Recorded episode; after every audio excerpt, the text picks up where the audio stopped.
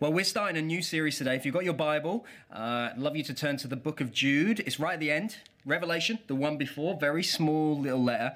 And this series we're starting is it's called Waiting. And today I'm going to be looking at quite a lot of Bible verses with you. I make no apology for that. It's good to get the, the word inside us. The, the prophet Jeremiah said, Eat this book, uh, get it into you. And that's what we're going to do today. Most of the verses will appear on the screen, hopefully. Jude 17. But you must remember, beloved, the predictions of the apostles of our Lord Jesus Christ. They said to you, In the last time there will be scoffers, following their own ungodly passions. It is these who cause divisions, worldly people devoid of the Spirit. But you, beloved, building yourselves up in your most holy faith and praying in the Holy Spirit, keep yourselves in the love of God, waiting for the mercy of our Lord Jesus Christ that leads to eternal life. I don't know how good you are at waiting. Uh, personally, to be honest with you, it, it totally depends. Little things, I am completely horrendous at waiting. Waiting for an appointment or a meeting or something to happen, I, I pace, I'm restless, I'm completely terrible. Bigger things, however, I um, realize I'm kind of much better at that. Hannah and I worked this out the other day that in our married life, we've been married 15 years now. In our married life, we have spent just over 30% of that time, you can do the maths, waiting for house moves, either trying to sell our house or having sold our house and bought a new one, waiting to move years and years and years. Lots of us spend our lives waiting, don't we?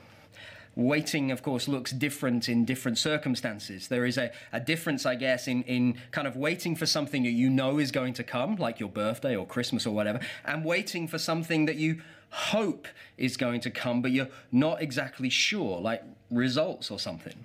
I guess there's also a difference between uh, waiting for specific things and waiting for general things when you're not really sure exactly what it is that you are waiting for.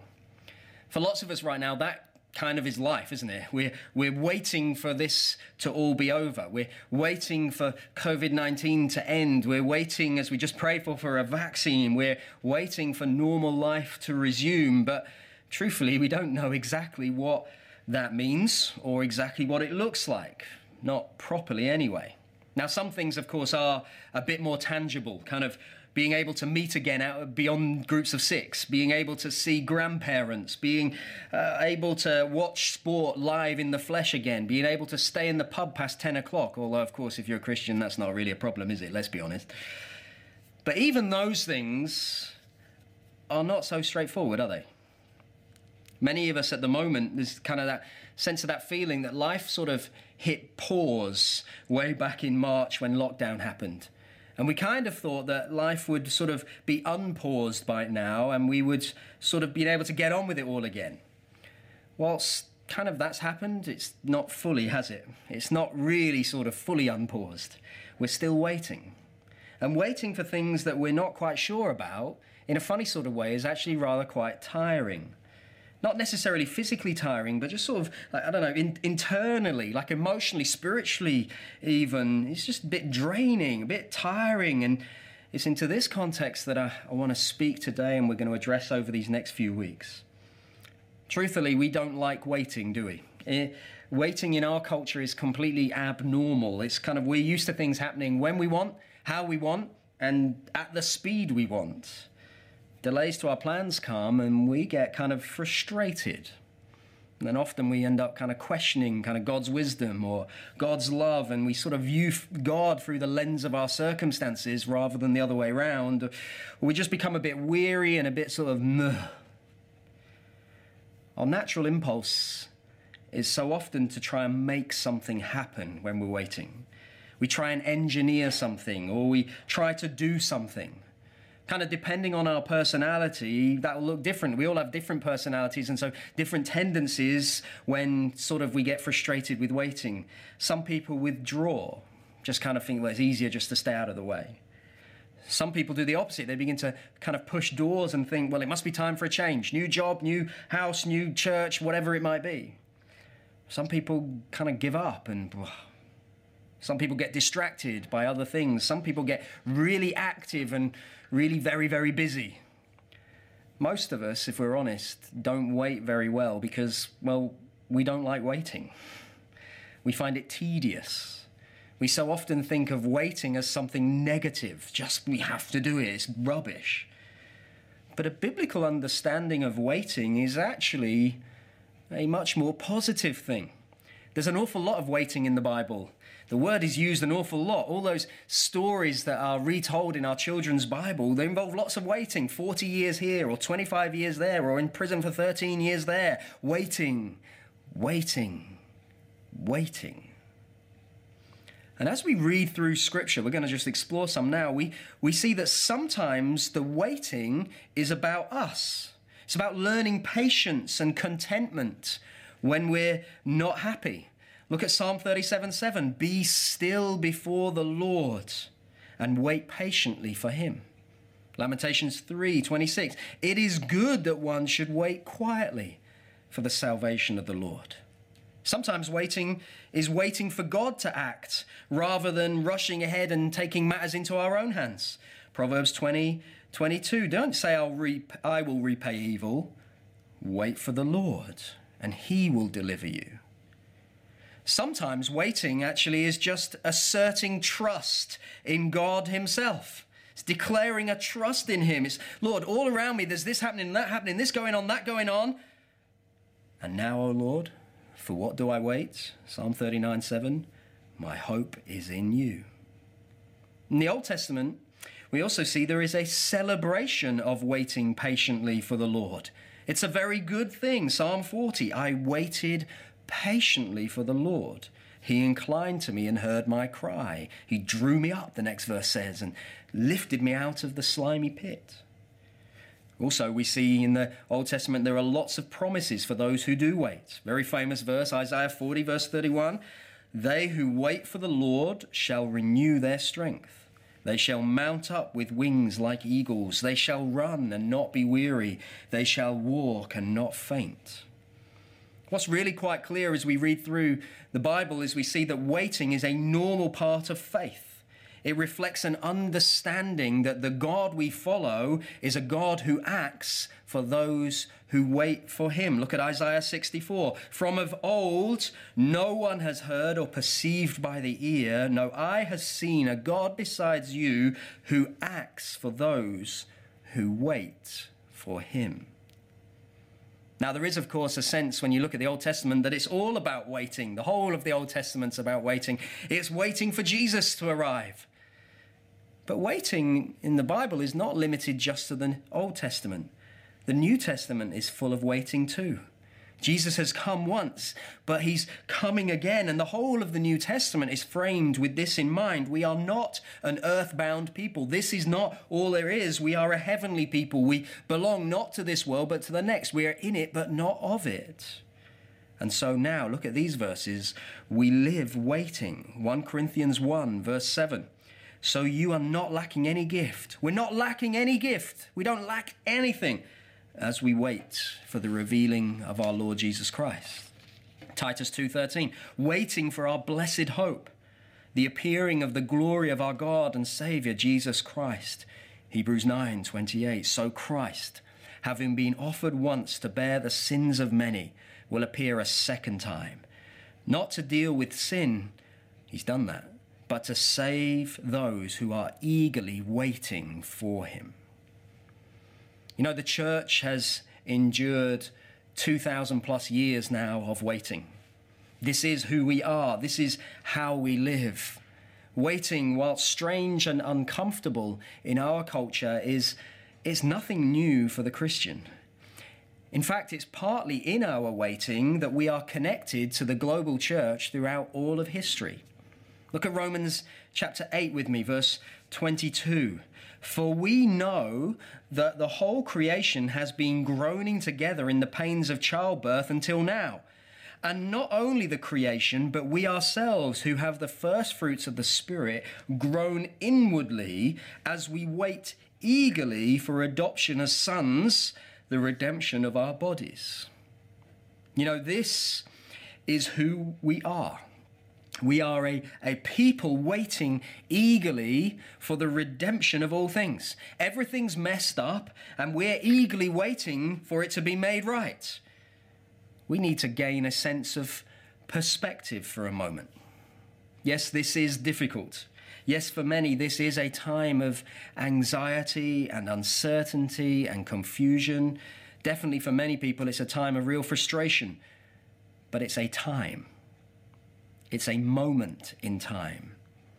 And it's very earthbound. It's not really going to matter very much in 10,000 years' time. And Paul tells us here in Romans 8 to keep an eternal perspective because that really helps us. This won't last forever. Waiting is okay. We can wait. Now, truthfully, of course, part of the frustration of waiting is that we can't see what's going on. Most of us wish that we could see things that our eyes just cannot see. So when we need help, we kind of wish that we really could see God and his army of angels coming to our aid. How much easier would that be? Or when we pray, we really wish we could see Jesus sitting there attentively listening, writing it down, and taking it to the Father. Or when we seek forgiveness, wouldn't it be wonderful if we could really see God blotting it out of his book, just literally wiping it and erasing it? And you think, look, it's not, not there anymore. It'd be so much easier. Or when we think of eternity, we kind of wish we could see what, what it's going to look like, what God has in store for us, because it would make waiting for it much easier. We wish we could see the end because it would make that everything so much easier, right? If we could just see the unseen, how much easier would it be to have the assurance in our hope? And yet, back to Romans 8, those verses we just looked at. See, Paul, just in these verses, gently chides us. Look at verse 24. For in this hope we were saved. Now, hope that is seen is not hope. For who hopes for what he sees? But if we have hope for what we do not see, we wait for it with patience. Let me read that verse again, verse 25. But if we hope for what we do not see, we wait with it for it with patience. So, how do we live waiting with patience? Well, back to Jude for a moment. Jude, in this very short letter, issues a call to hold on in faith to faith in Jesus. Hold on to it. And he encourages us to look after both ourselves and look out for those who are likely to be drawn away uh, from the gospel because they're in danger of listening to things contrary to the gospel. And look at verse 20. But you, beloved, building yourselves up in your most holy faith. We need to learn to build ourselves up. The image right there is, is a very simple one. It's the image of a building that's not yet finished. We know that the foundations are in, they're there, they're secure. We know that God's the master builder who will complete the work that he has started. He's promised that. But these verses are meant to encourage us that we have a part to play in the process. They don't mean, well, just sit back. God's started it. He'll see it through. You don't have to do anything. God's got it all covered. No, no, no. They're, meaning we are to take responsibility for building ourselves up in faith. When we read the Bible, we see that there is a connection between waiting with patience and faith. Paul, when he writes to the church in, in Thessalonica, they're going through some really, really tough times. And yet, at the beginning of 2 Thessalonians 1, he compliments them. He says, Your faith is growing abundantly, it's getting bigger. Yes, life is tough, but look, your faith is growing. You're waiting with patience and you're, you are growing, you are maturing.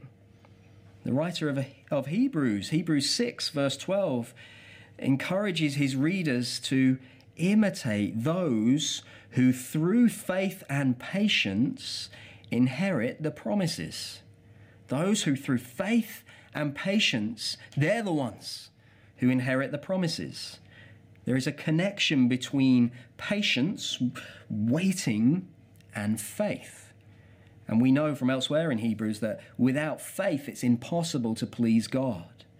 And so we need to be building up our faith. And truthfully, that's really very easy when life's good, when everything's going well, isn't it?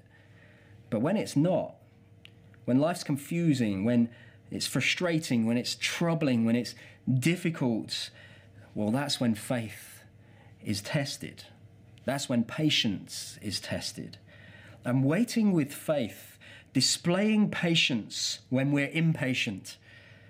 It's the appropriate posture for someone who understands that God is sovereign and I'm not. And I've got to take responsibility to build up my faith. So have you. It's not someone else's job or someone else's responsibility. I can't subcontract this out to someone else and get someone else to do the building for me, nor can I blame other people for what they did do or didn't do or should do or shouldn't do or could have done or couldn't have done. I have to build up my faith. And sometimes that means for me, it means deliberately humbling myself before God and being patient for His timing. It also means choosing sanctification, choosing to allow God to grow me in this period because it's often in waiting for God, often in waiting for His answer and for His deliverance that we actually grow in character, that we grow to be more like Jesus. That's the studio falling apart where I am if you heard a little crash in the background. God is committed to making us the people He wants us to be. And we can choose to be patient. We can choose to be part of the process of transformation. See, waiting on the Lord means not giving up and trusting His good purposes in His good time. And part of the key to that is verse 20 look, praying in the Holy Spirit. See, as we wait, it's so, so very important that we continue to do the things that connect us to God and to the body of Christ rather than wither on the vine by ourselves. So we pray. We read the Bible. We participate in fellowship. We participate in community. We don't back off even when we don't feel like it. And this is really, really very important. I'll be honest with you.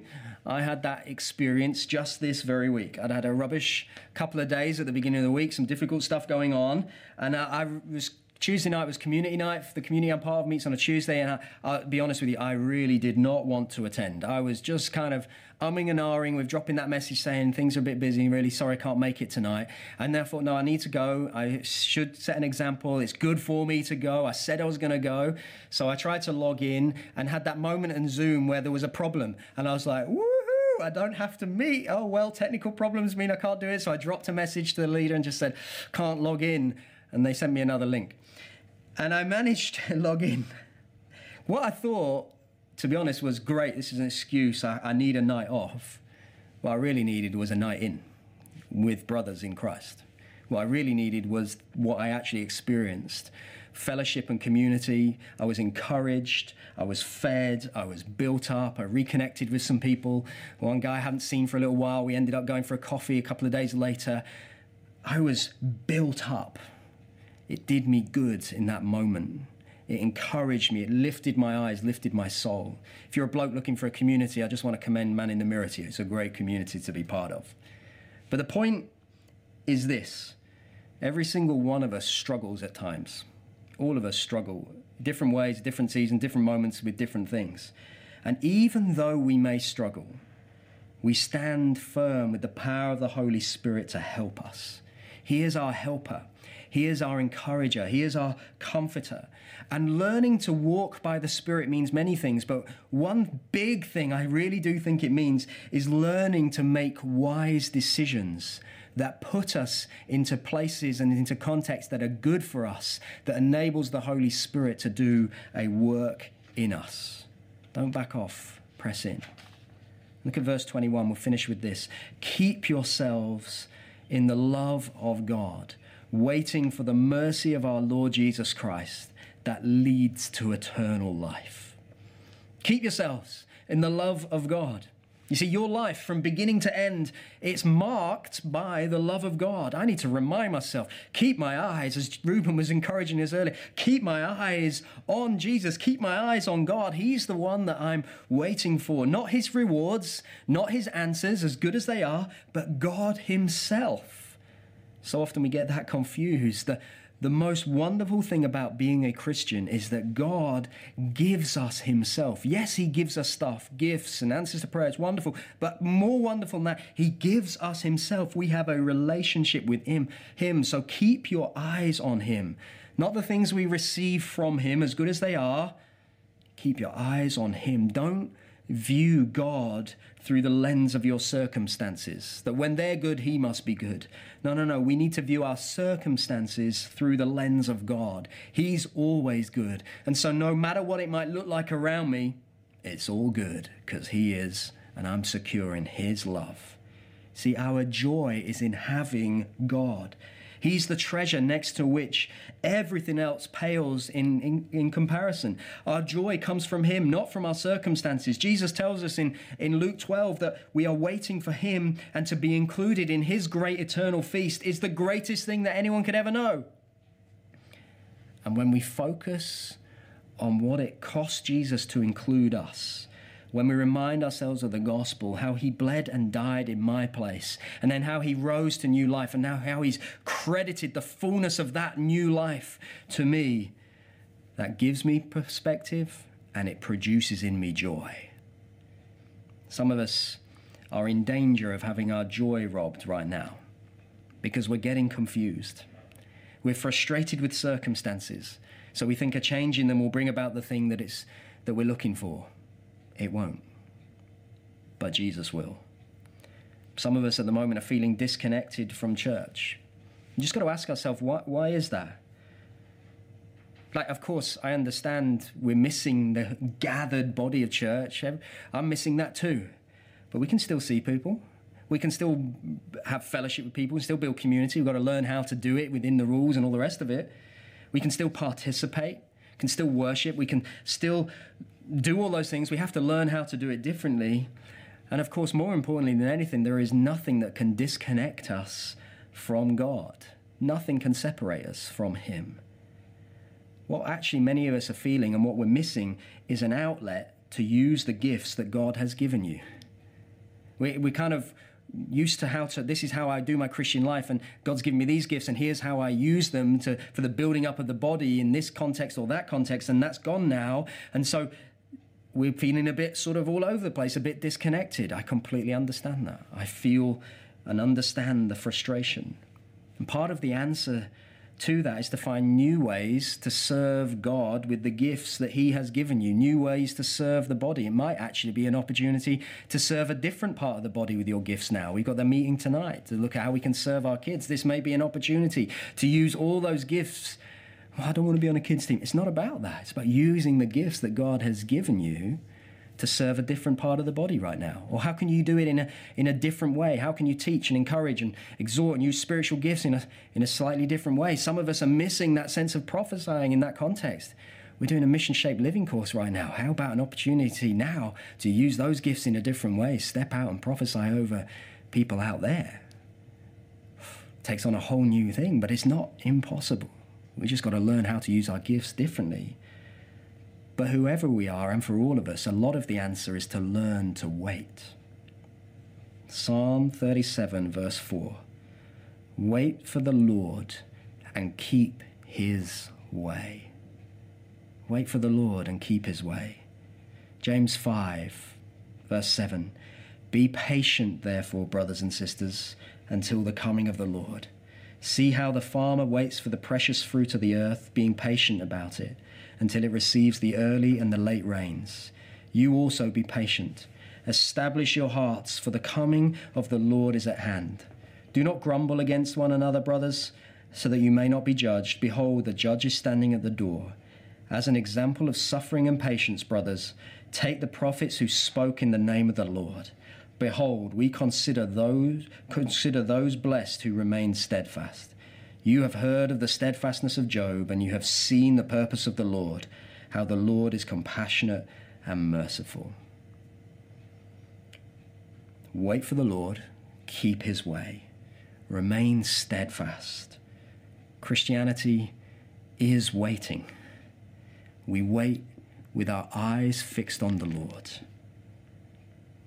the end of Jude. Now to him who is able to keep you from stumbling and to present you blameless before the presence of his glory with great joy, to the only God, our Saviour, through Jesus Christ our Lord, be glory, majesty, dominion, and authority before all time, now and forever. Amen.